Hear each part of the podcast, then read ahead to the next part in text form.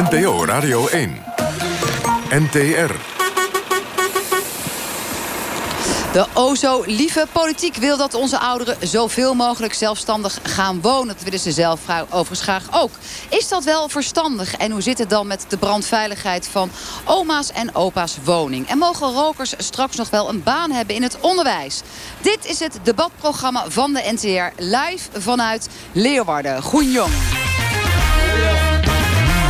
Kwesties met Marianne van den Anker. Goedenavond. Elke zondag reis ik in deze knalgele bus van de NPO Radio 1 kriskras door Nederland. Om het vooral met inwoners te hebben over wat hen aan het hart gaat. Welkom allemaal. Goeiejong. Goeiejong. Heel goed, dat klinkt al helemaal Fries. Misschien een gekke vraag. Maar hoe vaak speel je eigenlijk wc door op een dag? Eerst maar even vragen aan jou, Roberto Escalona. Wel, goedenavond Roberto. Nou, ik spoor de wc ongeveer plus minus 10 keer per dag. Nee, ongelooflijk. Wat mij is opgevallen deze week is dat Friesen vaak denken dat ze minder water verbruiken dan dat ze werkelijk doen. Ze verbruiken namelijk 120 liter water per dag, terwijl ze zelf een inschatting maken van ruim 61 liter. Nou ja, jij bent dus uh, een uh, veel doorspoelen, Roberto. Wel, het hangt heel vanaf ja, hoe vaak je naar de wc gaat. Wel, ik ga minimaal uh, tien keer per dag. Maar jij bent ook van de duurzaamheid, heb ik begrepen. Hoe gaan we nou voor zorgen dat de Friesen in ieder geval een reëlere inschatting maken van hun waterverbruik of het een beetje naar beneden krijgen? Wel, dat geldt niet alleen maar voor de Friesen. Het geldt voor iedereen die in Nederland woont. Ik bedoel, ja, ze moeten minder met de vaatwasser, was maar met de handen. In plaats met de vaatwasser, want de vaatwasser gebruikt ook heel veel water. En als je gaat douchen, je gaat je eerst nat maken en daarna gewoon met zeep allemaal erin spoelen. En daarna ga je afspoelen. Oh, dus je moet ook tijdens het insoppen de kraan uit. uit. Ja. Gea Smits, bekende hier vanuit Friesland, staat zelfs een standbeeld van jou en vijf andere vrouwen. Dat jij zoveel vrijwilligerswerk hebt verzet hier in het noorden van het land. Dat waterverbruik, had jij zelf een goede inschatting eigenlijk? Nee, ik wist het ook echt niet. Nooit zo mee bezig geweest, maar ik, ik schrok wel van de hoeveelheid. Ja. Ja, jullie zijn niet heel erg overigens hoor. Alleen jullie schatten het verkeerd in. Hoe zou je het waterverbruik wat jou betreft naar beneden kunnen krijgen? Nou, ik vind het dus inderdaad eigenlijk heel bizar... dat we schoon water door de wc spoelen. Dat is een van die dingen dat ik denk... wow, ik ben zelf toevallig vorige week in een vluchtelingkamp geweest. Waar? op Lesbos. En uh, waar het water gewoon bijna schaars is. Uh, ook voor die mensen daar. En dan denk ik, jeetje, en ik, ik gooi gewoon schoon water weg. Eigenlijk belachelijk. Zouden we eigenlijk regenwater voor moeten gaan gebruiken? Ja, absoluut. Vraagt denk ik wel een hele aanpassing van ons huis. Hebben we de politiek misschien nodig? Of de waterbedrijven? Geen idee. Sikko maar jij bent oud-wethouder voor de ChristenUnie. Hoe is het met jouw waterverbruik? Ja, ik denk heel goed. Ik, ik heb zo'n toilet met twee van die knopjes. En de ene doet voor de kleine boodschap, zes litertjes. Ja. En die andere is voor de grote boodschap. En, en de tip, zoals Ricardo ze doorgaf, uh, de waterkraan uit tijdens het insoppen? Ja, ook dat doe ik. Ja. Tuin sproeien minimaal? Uh, in de tuin heb ik een regenwateropslag. En die zit sinds vandaag helemaal vol. En daar gaat duizend liter in. Maar ga je dan een emmertje eruit halen en dat door de wc uh, spoelen? Nee, of dat dan weer die niet? gebruik ik voor de tuin. Oké. Okay. Ja. We hebben hier ook een melkveehouder in de bus zitten, Peter Sterkenburg. Goedenavond. Een, we hebben het natuurlijk over privépersonen hè, die hier in Friesland denken dat ze 61 liter gebruiken, terwijl dat gewoon op 120 liter per dag komt. Maar vanuit de melkvouderij veel water, denk ik ook in uw bedrijf. Ja, wij gebruiken per dag toch, uh, ik denk van uh, 12 tot 14.000 liter. En is dat relatief veel als je dat vergelijkt met andere boeren in Nederland? Nee, dat is uh, redelijk uh, gemiddeld. Uh, hoe meer een koe die aan de melk is, die heeft natuurlijk veel water nodig. Maar wij hebben een eigen watervoorziening. Wij pompen het zelf op, het grondwater. Oké, okay, dus jullie gebruiken even ter geruststelling voor GEA niet het wij gezuiverde water? water nee. En de brandweer, Jan Kees Toxopeus. gebruiken jullie om branden te blussen hier in Friesland grondwater of schoonwater? Nou, wij gebruiken als brandweer inderdaad heel vaak gewoon uh, ja, leidingwater om, om, om te blussen. Dus dat is in eerste instantie. En als wij op open water over kunnen stappen, uh, doen we dat. Maar in eerste, eerste instantie gebruiken we inderdaad gewoon wel uh, schoon leidingwater. Is dat, ik zit er opeens over na te denken. Moeten we er niet massaal iets aan doen, Gea, Gea Smits? Nou ja, als dat anders zou kunnen, zou dat misschien beter zijn inderdaad. Maar hoe je dat praktisch moet gaan regelen, dat uh, geen idee. Nee, dat is inderdaad best wel lastig. Want ja, de auto's die we gebruiken zijn, uh, als we met, uh, met, met drugschuim uh, blussen, heel gevoelig voor, voor vuil. En dan kun je dat niet gaan doen. Maar als we op een ander blussysteem zouden overstappen, zouden we misschien best wel ja, gewoon wel andere water kunnen gebruiken. Maar dat is een hele omslag. Uh, Gerard van Keulen, u bent manager vastgoed van de corporatie Wonen Noordwest. Veel huizen zijn jullie bezit. Als je zo de suggestie van Gea hoort... van we zouden eigenlijk voor het doorspoelen van de wc... gewoon regenwater moeten gebruiken. Is dat te doen voor een woningcorporatie? Nou, voor de woningcorporatie direct zijn investeringen uh, fors. wij zijn natuurlijk een woningcorporatie... Is, is bedoeld voor de sociale woningbouw. En daarbij proberen we altijd de kosten voor het bouwen... en ontwikkeling en exploitatie zo laag mogelijk te houden. Waar onze energie vooral in zit, is het verduurzamen. Hè? Het isoleren van de woningen. Daar zijn we meer mee bezig dan de watersystemen. Nou, voor zover dit wat kortere onderwerp... waarbij de Friese hopelijk ook na het horen van dit item... zich realiseren dat ze 120 liter per dag verbruiken... terwijl ze zelf denken dat dat maar 61 liter is. Dat zijn dus 10 kleine plasjes, Sikko. Straks een debat over megastallen. Want het aantal dat neemt toe. En wat ook toeneemt is de angst onder inwoners... voor ziektes, fijnstof, brand, noem maar op. Maar zijn al die zorgen hier terecht? Dat zometeen. Maar nu eerst rokers in het onderwijs. Bij een universiteit in Japan zullen docenten en hoogleraren die roken niet meer worden aangenomen. Universiteit is tot de conclusie gekomen dat rokers niet geschikt zijn voor het onderwijs. Ze geven het slechte voorbeeld en ze zijn ook nog eens een keer verslaafd. We vroegen het ook hier op straat in Leeuwarden. Moeten rokende mensen geweigerd worden voor een baan in het onderwijs? Dat is wel goed voor je gezondheid. Alleen je sluit er wel een heleboel mensen buiten bij de kans om een baan te krijgen. En dat is toch eigenlijk een oneerlijke iets. Ben het daar ergens wel mee eens? Ja. Ik, uh, op zich, het is een verslaving. Ik vind sigaretten sowieso bullshit. Ik snap het nut er niet van. In de buurt van de kines moet je niet roken. De buitenom mag je wel gewoon roken, vind ik. Nou ja, roken schijnt heel verslavend te zijn. Ik heb nooit gerookt, maar het schijnt dus heel verslavend te zijn. Dus je kunt het zien als een soort van ziekte. Ik rook niet, dus voor mij mogen iedereen stoppen. Ik ben het heel mee eens. Uh, ja, ik vind het wel een uh, goed idee. Uh, ook omdat je als leraar wel een voorbeeldfunctie hebt. Ja, zwaar oneens. Ik vind gewoon als je rookt, moet kunnen. Maar ik vind ook leraren, dat slaat vet door. Het is niet dat ze voor de klas staan en dat ze sigaretten opsteken nou, of zo. Nou, we hebben een meester en die rookt. En uh, als hij dan tegen je praat, dan word je een beetje duizelig. Omdat ja, zijn mond die uh, stinkt heel erg. Japan als gidsland voor Nederland. Ja, precies. Ja, vind ik wel. Ja. Dat waren de reacties op straat vanmiddag uit Leeuwarden. Hier in de bus Tom Voeten van Clean Air Nederland. Wat vindt u van de reacties die u zojuist hoorde? Ja, ik, uh, ik hoor toch wel uh, een aantal positieve reacties. Dus dat, uh, dat vind ik een mooi gegeven. Ja. Is iemand die rookt geschikt voor het onderwijs wat u betreft? Iemand die verslaafd is. Ik, ik, stel daar inderdaad vragen bij of je zo iemand voor de klas moet stellen. We weten allemaal dat kinderen heel gevoelig zijn. toch, ja, je hebt een, een kinderen kijken naar het gedrag van ouderen. En, als docent heb je toch wel een rolpatroon. We willen ook niet dat een alcoholverslaafde of een heroïneverslaafde voor de klas staat. Dus dan zou je wat mij betreft voor een, nicotineverslaafde... een verslaafde roker hetzelfde moeten stellen. En is dat wat u betreft dan geen discriminatie? En dat ook nog eens een keer hoorden we ook iemand zeggen vanmiddag... terwijl we nauwelijks personeelsleden kunnen krijgen in het onderwijs. Nee, ik, ik vind het belang van de kinderen. We willen allemaal dat kinderen rookvrij opvoeden. We willen niet dat kinderen verslaafd raken. Dus dan, daar, dat is voor mij primair. En dan moet je ook zorgen dat ze, eh, dat ze in een rookvrije omgeving opgroeien... en het goede voorbeeld krijgen. Dus dat betekent dat verslaafde rokers...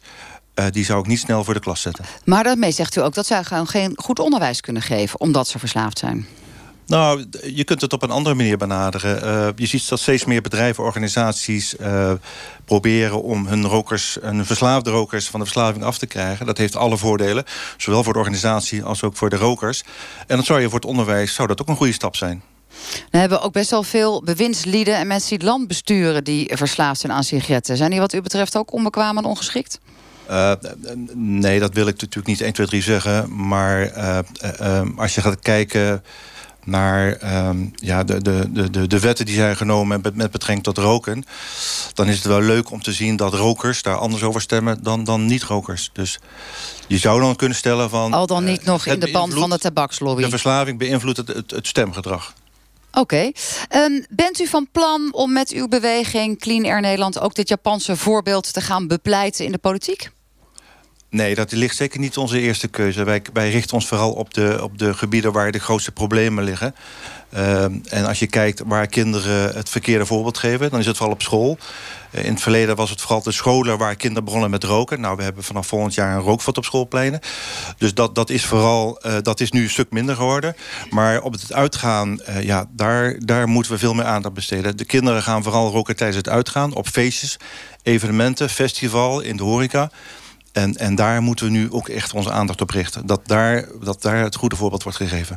Sikko Borsma, we hoorden u net al oud-wethouder voor de ChristenUnie hier in Friesland.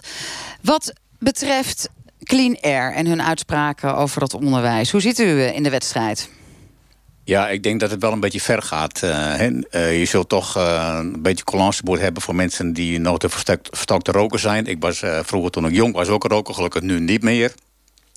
Maar het is wel goed om te waarschuwen voor uh, de gevaren die het oplevert, denk ik. En zeker voor jonge kinderen. En het voorbeeldgedrag vind ik ook wel een heel positief punt. Maar het gaat een beetje te ver om te zeggen van... Uh, het mag helemaal niet meer. Uh, dat, dat gaat echt een beetje te ver. Tom Voeten van Clean Air Nederland haalt ook het argument aan dat het verslaafden zijn. En dat zij eigenlijk ook niet daarom goed zouden kunnen doseren. Hoe zit u wat dat betreft ja, in uw zou stellen zijn, stroom? elke roker is een verslaafde. Dat gaat me ook een beetje te ver. Er zijn ook gezelligheidsrokers. Uh, ja, dus je zult de mensen ook een beetje de gelegenheid moeten geven om dingen die uh, misschien iets minder goed zijn, toch te kunnen blijven doen zonder dat het uh, schade berokkent voor de jeugd. En dat kun je goed oplossen, denk ik. Door op het schoolplein zones te maken waar jongeren niet in contact komen met mensen die roken. Hè. Dat gaat dan nu ook gebeuren, dus dat vind ik op zich. Ja, dan staan ze allemaal, zowel die kinderen op de middelbare school en die docent, die staan dan 300 meter verderop. Uh, dat gebeurt ook bij bedrijven waar ze rookzones hebben. Dan zie je die uh, rookgelegenheden, die, daar is het gewoon druk. Uh, maar het helpt wel voor mensen die zeggen van nou, ik wil eigenlijk niet, on, ja, niet oneigenlijk in contact komen met mensen die roken, dat ik er last van heb. En die overlast, nou, dat moeten we met z'n allen bestrijden. Nee, maar eens. Ge dus ook niet Tom gelegenheidsrokers. Uh, die, die zullen wat dat betreft uh, geen enkel probleem hebben om te zorgen dat ze op school niet roken. Het gaat met, met name om de, de, de dagelijks rokers. En je kunt er wel stellen, op het moment dat iemand ro dagelijks rookt, dan heb je een verslaving. Uh, ik denk dat je daarvoor moet zorgen dat die mensen uh, op scholen niet roken. En eigenlijk ook wat jou betreft, à la het Japanse voorbeeld... eigenlijk geen les zouden moeten geven. Gea Smits, dat Japanse voorbeeld. Niet een docent mogen worden als je rookt, want je verslaafd bent... en een slecht voorbeeld geeft aan de kinderen. Hoe zit jij daarin? Ja, dat zijn nou twee dingen die je zegt. Ja, want, zeker. Um... Aan jou om snel en accuraat te reageren. nou, ik denk dat uh, uh, als je rookt, dat dat, uh, dat dat geen invloed heeft op, op jouw lesgeven. ik ben ook verstokt roken geweest. Ik ben nu voorzitter van KWF in onze regio. en organiseer daarnaast samenloop voorop. Dus ik promoot heel erg het niet roken. Um, maar ik ben inderdaad zelf heel erg verslaafd geweest. Maar dat deed niet af aan mijn talenten. Ik vind inderdaad wel... Vind je het dan discriminatie, zoals nee, dat nu Japan doen? Nou, discriminatie vind ik wat een, heel zwaar woord. Um, als iemand gewoon goed les kan geven, maar uh, vervolgens niet... Uh, uh, in het bijzijn van jeugd of jongeren rookt, prima. Net als wat je nu heel veel ziet op sportgelegenheden, rookvrije zones. En, en niet voor de voordeur of uh, op het terrein zelf, maar ook gewoon niet in de buurt meer roken. Daar ben ik echt heel erg voorstander van. Mijn dochter die zat op paardrijden en daar werd in de manege gewoon gerookt. Toen heb ik op een gegeven moment gezegd van, nou ja, ik vind dat het gewoon niet kan. En uh, uiteindelijk wordt er nu ook niet meer gerookt op de manege. Jeetje, oh, er zit ook nog iemand van de brandweer hier met al dat stro. Ja, ja. Jan Kees Toxopees, die schikt zich een ongeluk. maar goed dat dat niet meer mag in de paardenbak. Um, Roberto Escalona, jij bent honkballer, dus super sportief. Ik neem aan dat jij het Japanse voorbeeld van niet voor de klas mogen staan van harte steunt.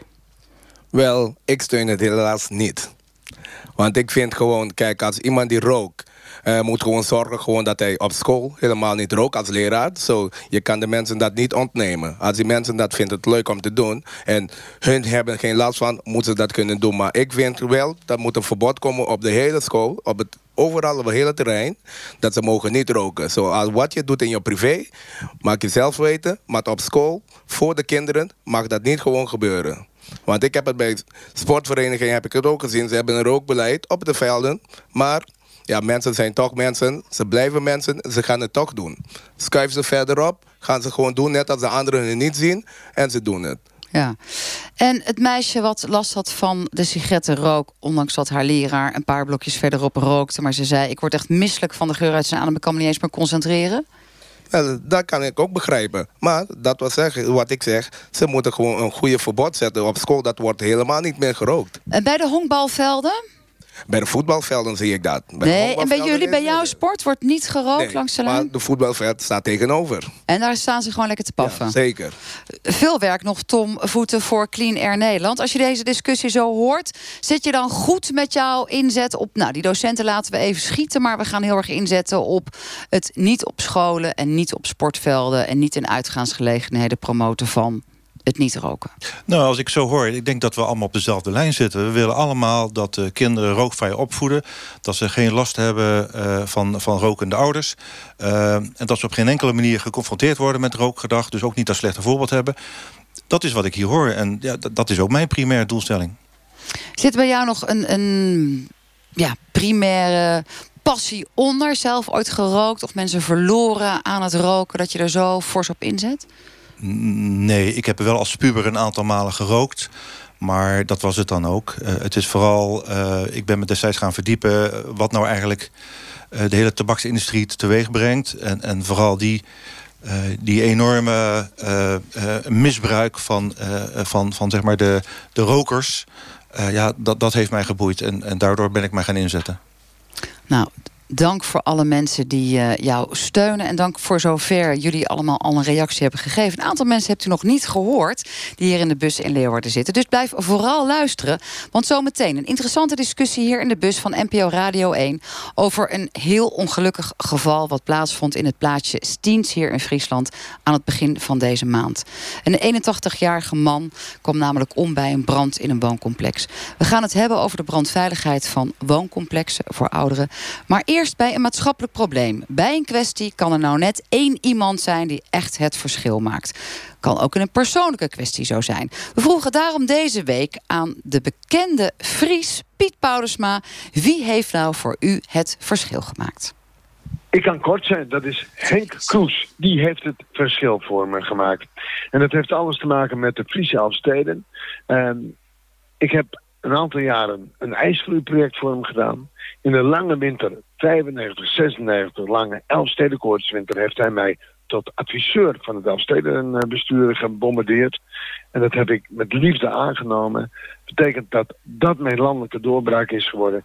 En in de Elfstedenwinter van... eh, eh, 96, 97 met de Elfstedentocht op 4 januari heb ik helemaal een doorbraak gemaakt bij SBS met voor het eerst 1 miljoen kijkers. Dus je kan zeggen, Henk Kroes heeft dan het, eh, heeft het verschil gemaakt voor mij in mijn carrière als weerman. Benieuwd wanneer hij weer dagelijks op televisie is... vragen we ons hier af in deze bus. U hoorde weerman Piet Paudersma. Kwesties met Marianne van den Anker. Steeds meer ouderen willen graag zelf zelfstandig wonen. Maar ook de politiek stimuleert het langer zelfstandig thuiswonen. Daar gaan ze dan wonen in wooncomplexen. En die wooncomplexen lijken steeds meer op zorginstellingen. De brandweer maakt zich grote zorgen... want lang niet alle wooncomplexen voldoen aan de veiligheidsnormen. Jan Kees Toxopeus van Brandweer Friesland. De brand in het wooncomplex bij Stiens was natuurlijk afschuwelijk. U weet dat u niet in kunt gaan op individuele gevallen. Maar had het voorkomen kunnen worden, deze brand? Nou, ik denk dat het heel erg lastig is om te zeggen of een, eh, een brand eh, voorkomen had eh, kunnen worden. Wat we wel eh, kunnen doen om aan de voorkant wel eh, in te zetten op bijvoorbeeld eh, ja, voorlichting geven over brandveiligheid. mensen bewust maken van, van de gevaren van een, aantal zaken in hun eigen woning. Nou zijn natuurlijk overal in Nederland regels voor. Dus zo ook zeer veel brandveiligheidseisen. Zowel aan wooncomplexen als in zorginstellingen. En dat is natuurlijk waarschijnlijk waar we het vanavond over zullen gaan hebben. Want er zijn natuurlijk ook mensen die langer zelf thuis wonen... maar in hun privéomgeving. Vaak heb je ook zorgwooncomplexen met aanleunwoningen. Gelden daar dezelfde brandveiligheidseisen voor? Nee, in eh, zorgcomplexen gelden andere brandveiligheidseisen dan in gewoon een eh, wooncomplex eh, voor zelfstandig wonen. En daar zit juist ook net het, het probleem. Er kan een, een woongebouw neergezet worden waar mensen gewoon zelfstandig wonen. En je ziet dat de mensen die erin wonen ja, langzamerhand eh, ouder worden en meer zorg nodig hebben. Waardoor eigenlijk gewoon het, uh, de functie van het woongebouw gewoon eigenlijk aan het, uh, aan het veranderen is. En eigenlijk richting de zorg gaat. Waar eigenlijk ja, best wel andere eisen gaan, van toepassing zijn. Wat moet er anders? En speel het gewoon lekker op scherp. Want we hebben hier ook iemand van een woningcorporatie. Ook woonzorgcomplexen beheren. Zeg wat je op je lever hebt vanuit de politie. Uh, vanuit de brandweer. Nou, uh, wat denk ik anders moet. En waar we ook uh, mee zijn begonnen. Is de brandveiligheid gewoon een, een gezamenlijke verantwoordelijkheid is. Dat we samen met, met gemeenten, met woningbouwverenigingen om tafel gaan zitten. En het probleem inderdaad gaan uh, erkennen. Van goh, we hebben eigenlijk steeds meer uh, wooncomplexen waar uh, senioren in wonen. Die steeds langer zelfstandiger blijven wonen.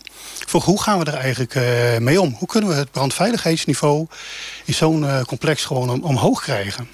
En Doelt u daarmee ook op het feit dat ouderen, als ze langer zelfstandig gaan wonen, kunnen gaan dementeren? Net even dat gasje open laten staan, net die kaars even niet uitblazen. Is dat ook het extra risico wat jullie vermoeden als mensen langer zelfstandig blijven ja, wonen? Dat is, dat is een van de, van, van de risico's. Dat mensen gewoon uh, ja, trager uh, reageren op een aantal zaken. Mensen uh, beginnend dementerend zijn, inderdaad vergeten dat ze aan het koken zijn. Of in de stoel zitten, in slaap vallen. noem maar op, waardoor de kans op, op brand gewoon toeneemt. En, ja, en wie waarschuwt er dan dat er inderdaad ook iets aan de hand is? En komen jullie ook van tevoren langs bij deze mensen om, ze, om een rookmelder op te hangen of ze wat adviezen en tips te geven? Nou, in, in, in zorginstellingen uh, komen we wel langs, want die hebben een, een, een vergunning. Dus daar is het uh, toezicht gewoon heel goed geregeld. Alleen in wooncomplexen waar mensen zelfstandig uh, wonen ja, is eigenlijk helemaal geen vorm uh, van toezicht. En daar zit nou net het probleem. Waar we het onder andere het, uh, over kunnen hebben met Gerard van Keul. U hoorde hem net al even over de aanpassing wellicht van woningen... om het watergebruik bij het doorspoelen van de wc op regenwater te laten draaien. Maar je hebt ook alle verstand van het brandveilig maken van complexen. U bent manager vastgoed van de wooncorporatie Noordwest-Friesland. Hoe is het bij u geregeld in de complexen die u beheert voor 65-plussers? Nou, het is uh, bij ons zo, en dat is voor elke corporatie eigenlijk zo... dat we vooral woningen verhuren aan individuele personen, hè, aan huurders mm -hmm. die zelfstandig wonen. Daar waar we het zo pas al uh, zeiden van uh, de wooncomplexen... Die, echt, waar echt zorg voor verleend wordt, wordt daar is wel uh, de nodige, zijn de regels voor. En dat zijn brandmeldinstallaties en doormeldingen naar de brandmeldcentrale. Maar die, uh, die zelfstandig wonende ouderen, die, uh, ja, daar proberen wij samen ook met de veiligheidsregio, met de brandweer, zoveel mogelijk in een voorlichtende sfeer mensen te informeren over, over brandveilig leven. Geert, herkennen jullie wel het issue wat door Jan Kees wordt aangedragen? Dat ja, je zegt het is wonen, ja? maar feitelijk wonen er mensen met zorg. En omdat het dan net geen zorginstelling is, geldt er geen vergunning... en is er dus ook eigenlijk geen toezicht en geen handhaving... en kan dat hele riedeltje wat we dan zo goed in hebben geregeld in Nederland... niet worden langsgelopen? Moet dat niet veranderen? Nou, deels, deels doen wij dat dus door die voorlichting. Omdat wij wel zien dat... Ja, mensen... voorlichting, voorlichting. Ja, om, wij, juridisch hebben wij niet veel meer handvatten. Hè? Wij kunnen mensen niet zeggen, nu mag u niet meer op gas koken... nu moet u elektrisch gaan koken. Dat, dat kunnen we niet. En dat, dat, dat willen we ook eigenlijk niet. Maar die wooncomplexen, die, die, zijn wel, uh, die hebben onze aandacht. En daar waar wij uh, mogelijkheden zien... dan gaan we samen met de brandveiligheid... Uh, over die brandveiligheid de mensen over informeren. Maar informeren, even gewoon een paar regels voordat dat iedereen losgaat hier, even voor de, de informatie. Mogen ze in de complexen van u open vuur gebruiken? Hè? Dus sigaretjes nou, roken? Niet. Ja. Liever niet. Nee, maar dat kunt u niet verbieden. Wij kunnen dat niet verbieden. Oké. Okay. Nou, ik hoor het als Sikko Borsma wil reageren. Peter Sterkenburg, maar eerst even naar Gerben Boksma. U bent uh, bestuurslid van twee oudere bonden in Friesland. Eerst maar even de vraag, klopt het inderdaad dat ouderen graag zelf zelfstandig willen blijven wonen tot belagere leeftijd? Dat is uiteraard zo. Dat, uh, dat hoor je overal. Als je het over verpleeghuizen hebt of andere ver verzorgende instellingen... dan zegt men, nou, daar wil ik toch het liefst niet naartoe. Dus die drang is er wel om langer thuis uh, te blijven wonen. Maar je moet je wel realiseren dat, uh, want er wordt net gezegd van oké, okay, dat wooncomplex waar verschillende mensen wonen, daar hebben wij geen toezicht op. Maar het is wel hun gebouw. Het is wel het gebouw van, van de woningcorporatie. Ik denk daar heb je best wel een dikke stem in om te zeggen als, ik, als er mensen in komen wonen, wil ik het toch primair dat die en die voorzieningen er zijn. U zegt dat voorlichtingsverhaal is eigenlijk gewoon niet afdoende. Nou, ik, wij zouden graag als oudere bonden juist zien dat daar meer aan gedaan wordt. Dat Hoe juist verzorgd wordt, sorry? Gerard van Keulen. Nou, dat inderdaad er niet meer gas uh, gestoken gestookt, uh, gaat, of gas gestookt. Dat kan nog, dan nog wel. Ja. Omdat je centrale verwarming hebt, misschien centraal geregeld. Maar met koken enzovoort. Ik, het is mij ook al eens overkomen. Ik woon ook zelfstandig thuis, ik ben alleen. Maar goed, als je dan een keer, ik heb het gas s'nachts ook al een keertje aan laten staan. Ik denk van, en Gerben Boksma, u bent 75, dat u gebeurt het ook wel eens. Nou, die meneer is 10, was 81. Uh, ouderen worden soms wat, wat slordiger. U zegt het zelf ook al wat minder snel. Dat is ook wat de brandweer zegt. Feitelijk kost ik denk ik alles bij elkaar niet meer dan 200 euro. Je sluit het gas af, je zet er een elektrisch plaatje neer... je moet nieuwe pannen kopen. Nou, ik, ik merk dat ik heb ook veel contact met mensen... die in een, in een uh, woning van een woningcoöperatie wonen. Heel zelfstandig ook in rijtjes enzovoort. Dan is het best wel lastig als je een huis van 30, 40, 50 jaar oud hebt... om dat te veranderen. De meterkast is niet aangepast. Je moet verschillende groepen aanleggen. Dus, uh, dus uh, het is heel eenvoudig om het gas aan af te sluiten. Maar je moet wel eh, met, eh, met leiding in ieder geval elektriciteit brengen op de plek waar je nodig hebt in de keuken. Er moet een, een, een, een, een inductieplaat in. Eigenlijk zou ik graag zien dat de woningcoöperatie dat gewoon zelfstandig doet. Oké, nou, duidelijk verhaal. Geert van Keulen. Gewoon deze wooncomplexen omkatten naar van het gas af. Ja, qua koken dat, dat zouden we kunnen doen. Maar uh, als mensen dat niet willen, dan, uh, dan hebben wij niet de mogelijkheid om binnen te treden en te zeggen van en nu gaan we dat wel voor u voorzien. Dat, dat die, die mogelijkheid om. Maar Jan Kees Toxopees wil mee vanuit de brandweer ja, om nog wat extra druk op te bouwen. Een medestander vindt in, in, in, de zin van en, en, dan zouden we graag wat en doen. En dat proberen we ook door, door mensen te informeren over de gevaren van het koken op gas. Ja. Maar als mensen zelf niet kiezen om dit gas uh, in te ruilen voor een elektrische of uh, inductiekoken. Dan, dan, nou, als je nu dan... de service gewoon verlegt en je zegt... Sikko Borsma, oud-wethouder. niet meer uh, gas aan, maar wij bieden gewoon elektrisch koken aan. Ja. Dat is ons product. Wij... En als u bij ons woont, dan maakt u gebruik van een elektrische kookplaat. Van en Sikko Borsma, jeuken jouw handen als je dit zo hoort als ja, oud-wethouder? Wat zou jij hebben gedaan? Ja. Ik vind het heel erg inderdaad. Daar beschoot ik al een beetje hey, Iedereen zit op, op het vinkentouw. Dit zijn, nog, dit, dit zijn hele simpele dingen die we snel op kunnen lossen. 200 euro per woning is mijn inschatting. Ja. Nou, ziet, ziet je meer hoor. Gea Smit zegt rookmeldinstallaties. Nou, ja, die moeten weer kosten ook weer iets. 35 euro, denk ik. Overal ja. zo aanbieden. Ik vind dat ja, iedere dat burger die trouwens in huis moet... twee melders en dat soort dingen. Iedere, dat vind ik iedere nieuwe huurder van ons, op het moment dat hij een sleutel krijgt... krijgt hij daar ook een tasje bij met allemaal informatiemateriaal. En daar zit ook een rookmelder in. En daar wordt ook informatie gegeven over brandveilig leven. Dus in die zin, ook dat hoort bij die voorlichting. Maar ik zou het er niet in stoppen. Gerben Boksma. Het erbij. Ik zou het gewoon ophangen. Ja, dat doen we ook. Ja. Er hangen natuurlijk ook in, in onze woning wel brandmelders. Ja. Maar Gea, jij zei net, al die rookmelders die moeten gewoon verplicht worden opgehangen. Hoe kijk jij naar die woonzorgcomplexen, die dus geen woonzorgcomplexen zijn, waardoor Jan Kees Toxopees en zijn collega's eigenlijk geen positie hebben? Ja, ik, uh, ik heb zelf een paar keer ook brand gehad. Dus het heeft niet eens met ouderdom te maken. Dat kan iedereen gebeuren. En um, ik kijk in vakantiehuisjes overal waar ik kom... Uh, hangen er brandmelders, want dat vind ik een veilig idee. En het zou uh, volgens mij voor iedere burger standaard in elk huis moeten. zeker als je in, in, in complexen ja. hoort bij de basis van een huis. Hoe kijk je dan aan, G. Smits, tegen het doorberekenen van de kosten? Want denk ik los nog van het feit dat uh, voorlichting niet werkt... en dat dat met je slappe hap is, dat constateer ik hier namens de hele bus, zo'n beetje. Nou, Daar krijgt Gerard van de woningcorporatie wel weer enorm voor op zijn lazen van ons ja. allemaal. Maar hoe moeten we dat dan oplossen voor met name oudere mensen in die woon niet-zorgcomplexen?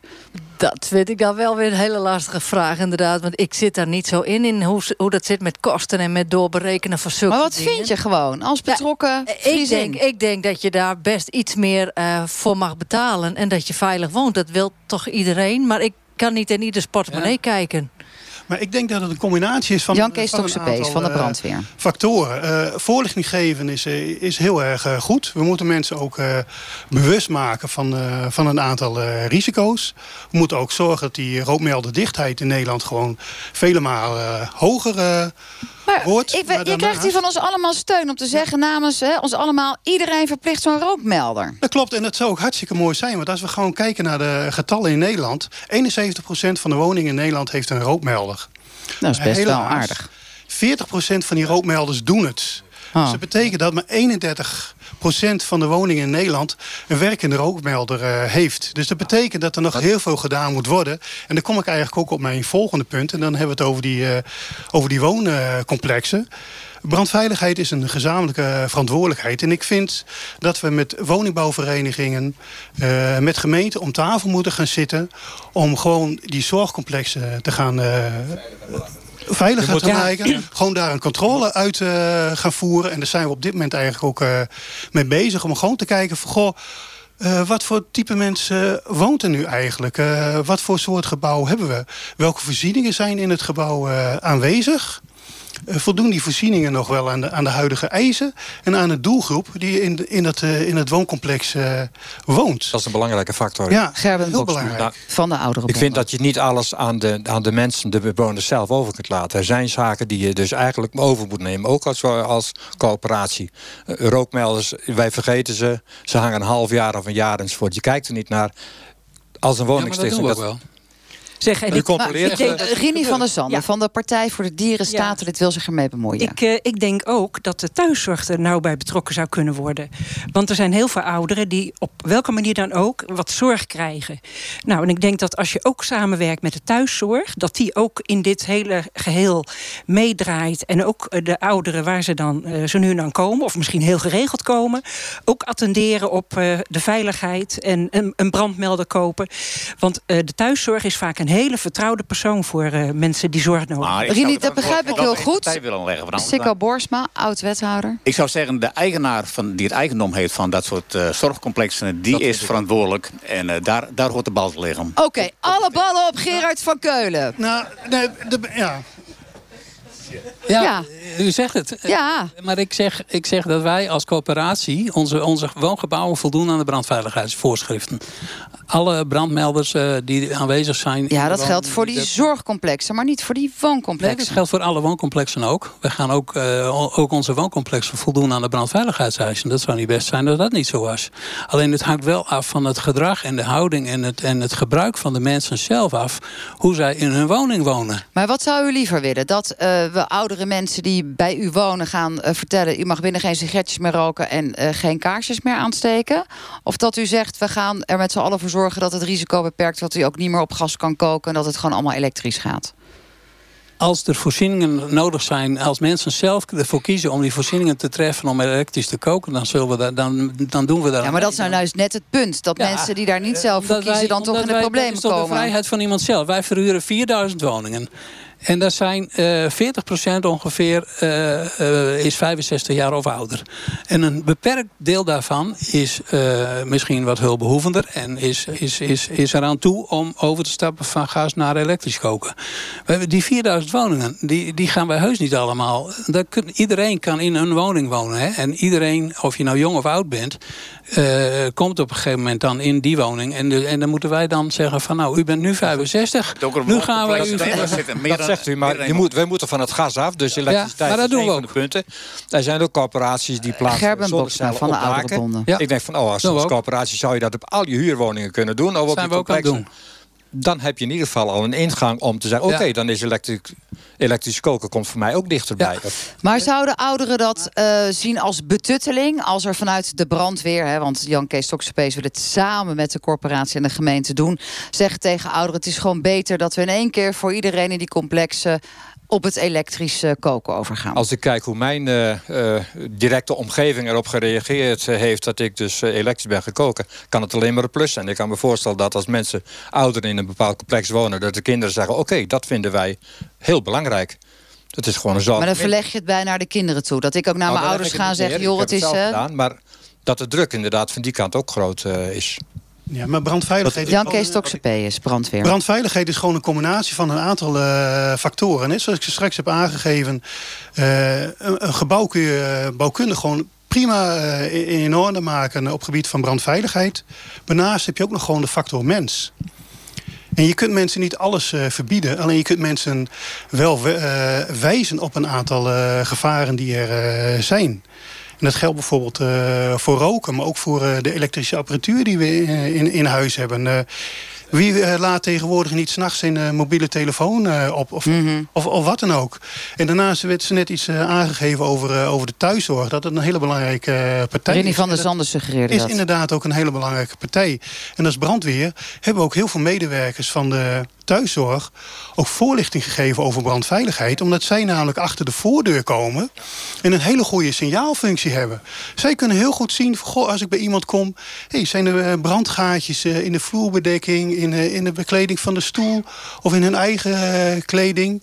Goh, dat is een, een signaal van, is het nog wel verstandig dat iemand eh, rookt? Of hoe zit het met, eh, met koken? Eh, staat er regelmatig een aangebrand eh, pannetje, Pannetje op het vuur. eh, op het vuur? Maar Jan Kees Stoksepees, we starten met... eh, Een aantal factoren. we starten met het feit dat jullie een grote zorgen maakten. Zeker na aanleiding wat er in Stiens gebeurd is. En nu komen we aan het eind van het item. En denk ik bijna, nou dan gaan we met z'n allen weer eindeloos praten... en voorlichting geven en nog een keer praten. Kom op.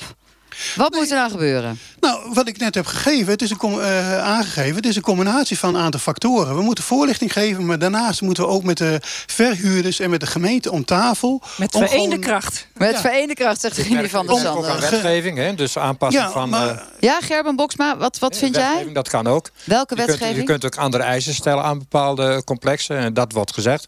Het voldoet op dit moment aan de huidige eisen. Maar misschien zijn die eisen niet voldoende meer. Dat je daar toch iets mee moet. En stel nou, Gerard, dat dat wordt opgelegd aan jullie... dat er die eisen komen. Is het dan iets wat jullie zelf qua betaling voor je rekening kunnen nemen... of wordt dat uiteindelijk toch doorbelast in de huur? Daar waar wij dat, nou, waar, waar het moet, dan moet het. Dan doen we dat ook. En eh, zo doen we het ook al. Ik, ik wilde dat zo pas nog zeggen. Wij zijn ook eh, eigenaar van een woonzorgcomplex. En daar, daar wonen ook zelfstandig mensen zelfstandig. Die als in de aanleunwoningen, daar hebben we samen met de zorgaanbieder gezegd. Van nou, het is, het is op deze manier. Hebben we vorige twee, drie jaar terug hebben we daar de boel verbouwd. En daar hebben we van gezegd. Van daar gaan wij de investering over van gas naar het elektrisch. Omdat daar ook mensen met langdurige zorg kunnen wonen. En daar doen we dat wel. Dus het is niet zo dat wij, dat wil ik wel voor goede orde even zeggen, dat wij hier onveilige gebouwen hebben. Maar ja, maar wij hebben hier hele veilige gebouwen. En, en het gaat vaak om het gedrag van de mensen waarom, waardoor het misgaat. En daarom willen we richten op die voorlichting. Roberto Ja, ik begrijp Escalona. het ook. Maar in ieder geval, kijk, jullie kunnen bijvoorbeeld voor jullie zelf ook in de, in de loop van de jaren alles aanpassen naar elektra. Want iedere persoon die daar komt eh, in te wonen, eh, gaat ook elektra. Zo, als we elektrisch gaan gewoon langzaam de gas afbouwen, het is beter voor het milieu ook als jullie dat doen. Zo, dat... kleine geld, dan haal je het gewoon in de huur per jaar af. En dan worden jullie er ook beter van. Nou, een mooie suggestie nog mee wordt gegeven door eh, eh, Roberto Escalona. Ik ben heel benieuwd hoe het afloopt hier. Maar volgens mij is de oproep van Rini van der Zanden wel heel belangrijk voor de Partij van Dieren. Met vereende krachten actie ondernemen. En we zorgen er ook voor, Gerard, dat niet het beeld ontstaat dat het hier om onveilige gebouwen gaat. Maar we hebben ook heel goed gehoord dat Jan Kees Toxopees vanuit de brandweer zegt. Wij zouden toch wel graag wat verscherpte regels willen hebben. Met name voor die woonzorgcomplexen. Dat klopt. En ik wil mensen nog wel wat meegeven, de luisteraars. Zorg gewoon dat je thuis een eh, werkende rookmelder hebt. En als je s'avonds naar bed gaat, sluit gewoon altijd die binnendeuren. Want dan kan die rook zich veel minder snel verspreiden. En dan heb je gewoon veel meer tijd om te vluchten. Nou, inderdaad. Wij Met de willen hoop graag Gerben Boks. inslaan met woningcorporaties om eens te kijken... kunnen wij elkaar vinden in bepaalde opzichten. Nou. Zodat wij er ook druk op zetten. Daar kunnen we het wat mij betreft van de week over hebben. Nou, er gaan worden hier doen. al meteen zaken gedaan in deze bus hier in Friesland. Waarbij wij eh, bij het Wapen van Leeuwarden voor de deur staan. En het gaan hebben over megastallen.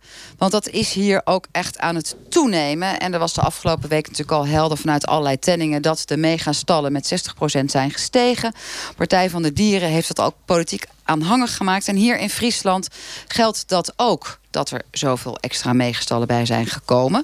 We hoorden u al eh, net over eh, uw oproep met vereende krachten. Dat was de stem van Rini van der Zanden van de Partij voor de Dieren. U bent, neem ik aan, tegen de megastallen. Nou, wij zijn eh, tegen eh, het eh, grootschalig houden van dieren. Dat kan in kleinere stallen, maar dat, dat neemt toe in de grotere stallen. Maar die grotere stallen die werken met eenzelfde systeem, namelijk de lichtbokstal.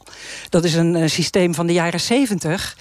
En dat systeem dat leidt nou juist tot heel veel welzijnsproblemen bij koeien, bij de melkkoeien. En eh, d- dat systeem dat is eigenlijk meer gericht op het gemak voor de boer en niet op het welzijn van de koe. Oké, maar zegt u daarmee vanuit de Partij van de Dieren... een megastal is per definitie slechter dan een ministal? Nee, niet per definitie slechter. Want er wordt ook vaak gezegd, ja, zo'n megastal, daar hebben ze in elk geval veel meer lucht. Hè, daar hebben ze minder last van eh, hittestress. Dat is zeker waar. Maar het systeem is hetzelfde. En eh, ik heb gewoon cijfers bij me eh, van de levensduur van melkkoeien. Die is niet vooruit gegaan. Dus ondanks dat er enorm veel megastallen zijn gekomen... en men het, uh, het uh, alsmaar heeft over... dat is ook uh, vanwege dierenwelzijn... de koeien worden nog steeds veel te, op, veel te lage leeftijd... moeten ze afgevoerd worden vanwege allerlei welzijnsproblemen. Oké, helder. Uw standpunt, Rini van der Zanden. Pak die cijfers er maar bij, want u gaat het in het debat opnemen... tegen Peet Sterkenburg, zelf melkveehouder... en ook nog eens een keer bestuurslid van LTO Friesland. Is het inderdaad waar dat megastallen slecht zijn voor het dierenwelzijn? Nee, dat bestrijd ik ten eerste. Ik wil wel aangeven dat er natuurlijk veel grotere stallen zijn gebouwd de laatste jaren. Dat is ook met name voor dierwelzijn eisen. Er wordt gevraagd dat de koe meer ruimte krijgt. Dat de koe beter lichtbedden krijgt. Er zijn een heleboel stallen die zijn uitgerust met, met lichtbedden, met waterbedden voor de koeien. met stro in de boksen. Er zijn ook wij die hebben zand. Paradijs. Het, het, wordt, het welzijn voor de koeien wordt veel beter. Ze krijgen veel meer ruimte. Er zijn maar ze gaan stallen, eerder dood. Ja, nee, dat is, dat is niet... Zegt de, van de leeftijd wordt niet, niet hoger. Maar dat zien we in de landen om ons heen. Dat zien we overal. Dat uh, de leef, gemiddelde leeftijd van een koeien gelijk blijft. Wij zien, uh, het is een economisch gebeuren. En als een koe uh, op laatst niet meer die melk geeft... dan gaat ze voor de slacht weg. Dat is, is heel normaal. Dat is een economisch gegeven. Ja. Nou maken mensen zich in de buurt van megastalls... niet alleen hier in Friesland, zo weten we ook uit Noord-Brabant... onvoorstelbaar veel zorgen. Zowel over brand, maar ook over de nou, geuren die vrijkomen van al die megastallen... en over het dierenwelzijn en hun eigen gezondheid... met al die mest en die zooi om zich heen. Hoe kunt u die ongerustheid wegnemen bij omwonenden? Nou, uh, kijk, je moet niet een, uh, zo'n grote stal... die moet je niet naast de woningen plaatsen. Dat is wel duidelijk. Die moet je wel in het open veld plaatsen. En, uh, maar we kunnen omdat het wel degelijk gewoon nou, uh, foute fabrieken zijn, nou, bij wijze van. Uh, een koeien geven een geur. En vroeger was men dat gewend in Duits, maar tegenwoordig kent men dat niet meer. Maar dus is het echt zo in, simpel in, dat u zegt het gaat om gewenning? Of is die geur ook echt dermate gif, nou, die is, die is giftig en goor dat het gezondheidsrisico's met zich meebrengt? Dan is die wel, wel enig intensief, maar dat is maar een paar dagen. Maar we kunnen de situatie in Brabant op geen allerlei wijze vergelijken in Friesland. Wij hebben veel minder vee. We hebben een ruime provincie, een open provincie met veel wind. Dus die overlast die er eventueel in Brabant zou zijn... daar heb ik geen ervaring mee. Die hebben wij in Friesland helemaal niet. Nou, we weten in ieder geval wel dat met uw uitspraak van LTO... uw vrienden, denk ik, in Noord-Brabant in de problemen brengt. Want daar zitten best wel veel stallen, megastallen dicht bij woningen. Rinnie ja, van der Zanden. En wij hebben natuurlijk in Friesland ook veel mestkuikens en veel varkens. Hè? Dus, maar ja, die zitten allemaal opgesloten in stallen. Dus uh, dat, uh, die zie je niet. Maar die zijn er wel. En uh, met name van Uh, en ook, hè, onlangs hebben we wel begrepen van de geitenstallen... daar komt heel veel fijnstof vandaan. Maar ik wil nog even terugkomen op het welzijn van de koeien, de melkkoeien. Uh, in 2006 was er een rapport en daarin werd gezegd... ja, het imago van, de, van de melkveehouderij, dat is bij het publiek goed. Maar de werkelijkheid ziet er toch wel een beetje anders uit. Want de koeien die gingen toen uh, maar drie keer dat ze konden kalven. En dan waren ze eigenlijk al op. En toen werd er als doel gesteld van we moeten over tien jaar... en dat is dan 2016, hè, dat is een paar jaar geleden... zouden de koeien eigenlijk uh, nog het dubbele uh, is dat, aan kalveren hebben moeten kunnen uh, voortbrengen... voordat ze dan afgevoerd werden. En dat is, dat is helemaal niet gebeurd. Het, het okay. tegendeel is waar. We gaan luisteren naar wat... eerder naar de slacht dan uh, in 2006. Nee, Peet de Sterkenburg. Echt, echt, niet eerder naar de slacht. Dat uh, klopt helemaal niet. Uh, ik heb en de cijfers is ook bij niet, me. Het is ook niet zo dat de koeien uh, ieder jaar met een De kalf cijfers, krijgen. inmiddels De, wordt er zijn, een A4'tje Ja. geplastificeerd... Er zijn, door Rini van der Zanden uit haar eh, broekzak getoverd. ja. Je krijgt het zo direct Ja, onder je precies. neus eh, geduwd, eh, Peet. Het zijn de jaarstatistieken Ja. van het CAV. Van Het CAV 2017. is... Ja, dat, dat, is een betekenisvol instituut. ja, ja, Kunnen we vertrouwen? ja.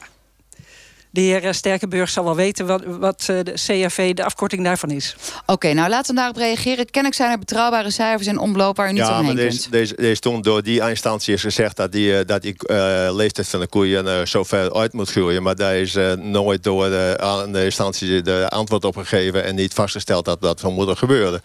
En eh, deze, natuurlijk is eh, de melkveehouderij is een, een, eh, een inkomensbron voor, voor boeren. Dus boeren moeten met, eh, die zijn iedere dag met hart en ziel zijn ze bezig om hun koeien goed te verzorgen. Want anders verdienen ze niks.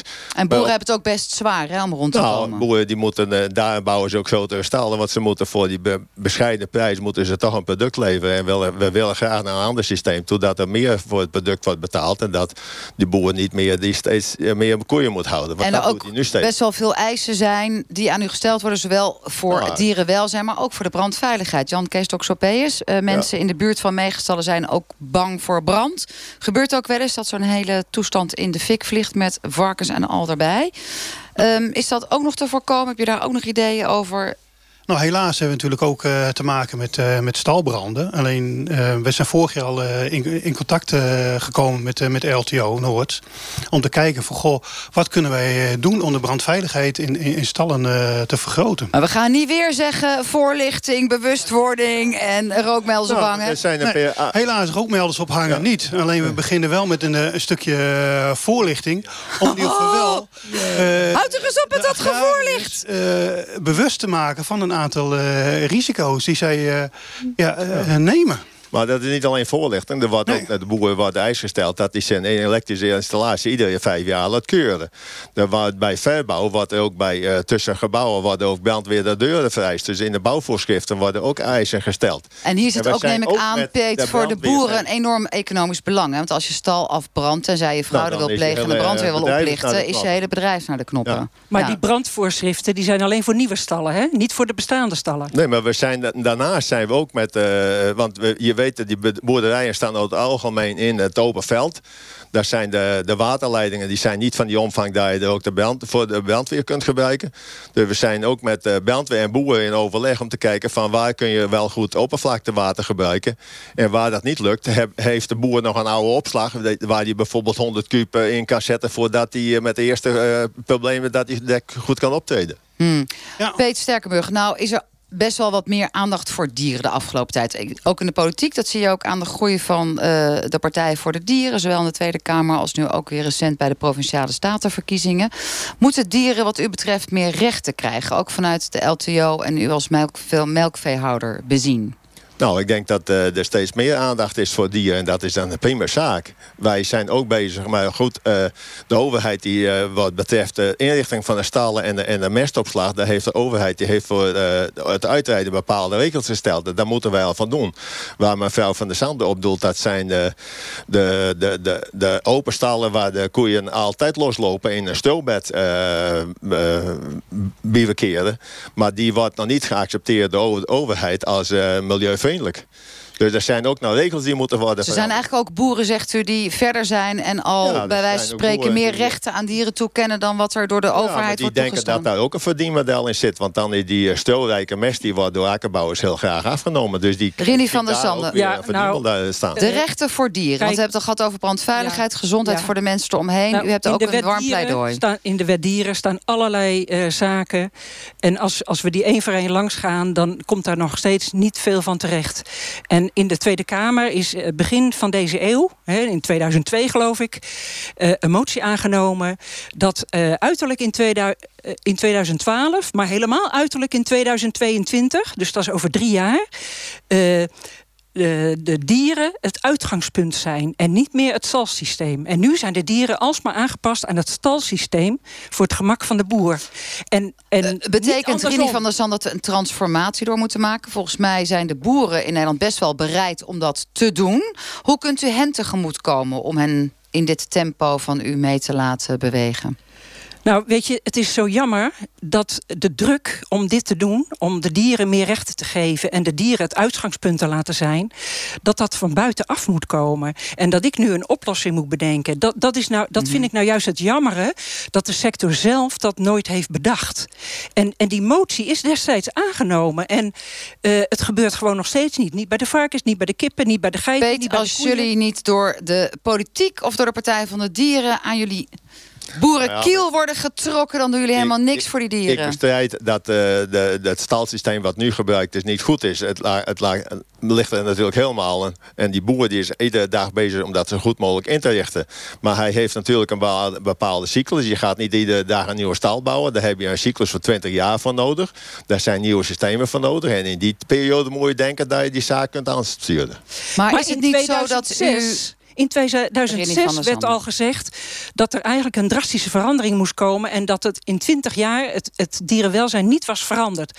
Dus toen wist men eigenlijk al in boerenkring dat de stal niet voldeed. En, en dat komt vooral door de harde vloeren, de gladde vloeren en de natte vloeren. En daardoor krijg je pootproblemen. Er komen extra Ontstekingen. uierontstekingen. eh, koeien raken op een gegeven moment onvruchtbaar. Nou, daar, hebben we zien we ook plaatjes van en bewijzen voor. Maar tegelijk zegt het Peet natuurlijk ook... van we moeten wel economisch zien rond te komen. Ja, dat beeld dat mevrouw van der Sanden nu naar voren brengt... dat onderschrijf ik eh, ten eerste niet. Dat is niet aan de orde. De, de, de- zijn Maar zijn dat dan incidenten? Dat Want je ziet natuurlijk ook op en, eh, internet ik- eh, ik vreselijke voor, eh, video's. Goede, goede huisvesting en, en het goed onderhouden van de dieren.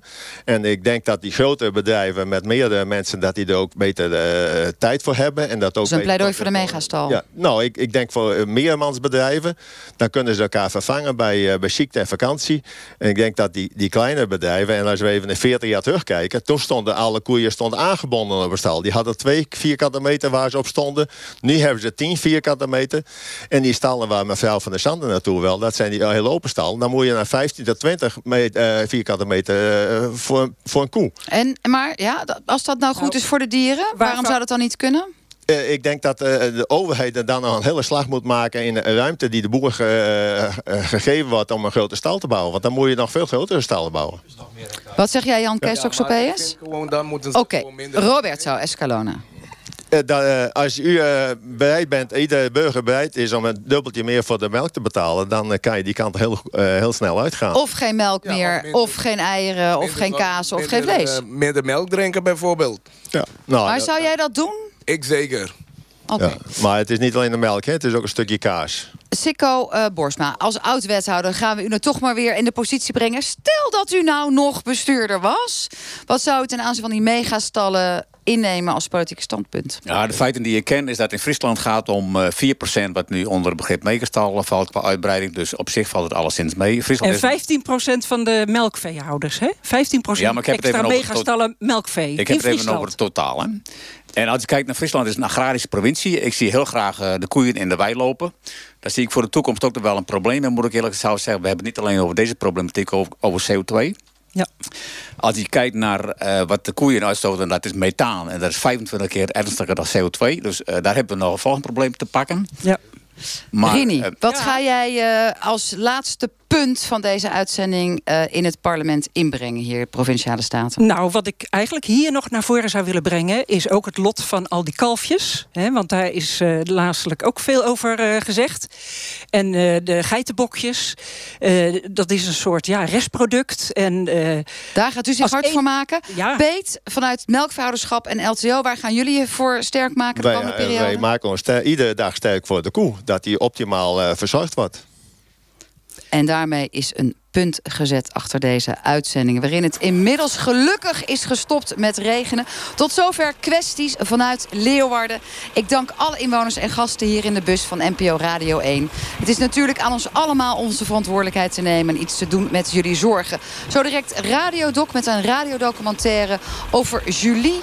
die vreed is weggerukt en op zoek is gegaan naar haar eigen familie. Dat allemaal na de nieuwsupdate van de NOS. Een hele fijne avond. En wij worden in het Fries door Sikko Boersma uitgezwaaid. Hoort naar je wikken. Tot zover.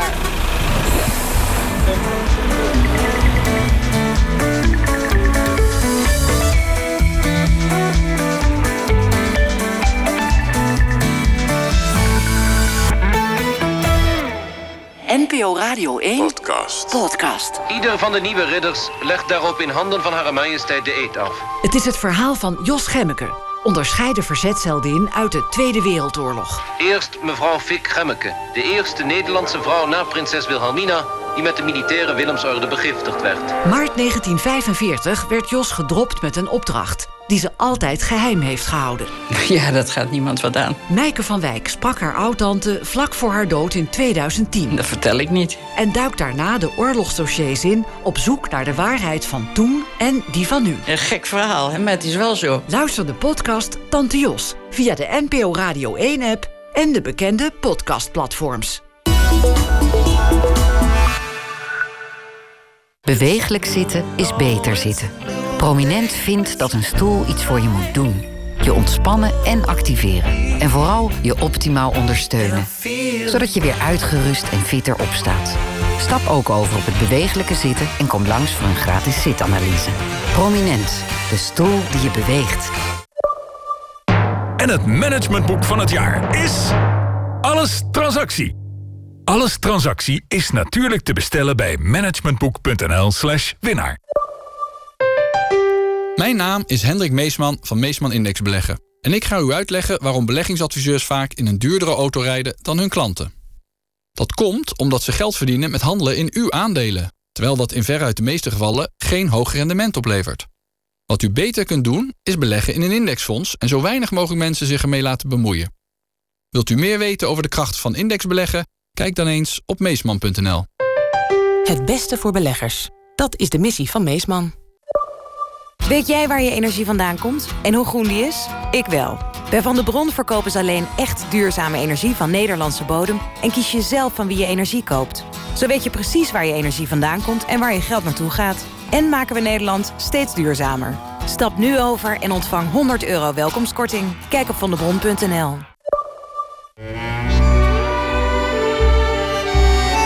Het Nederlands Kamerorkest en Vincent van Amsterdam spelen Piazzolla. Argentijnse sferen op het Concertpodium. Donderdag 2 mei in Muziekgebouw aan het IJ... en vrijdag 10 mei in de Philharmonie Haarlem. Bestel op orkest.nl. Als je tuinmeubelen hun beste tijd gehad hebben... dan kan je wel wat Fonk gebruiken. Want op Fonk.nl krijg je tot 30% korting op heel veel tuinmeubelen. Geef je huis wat Fonk. NPO Radio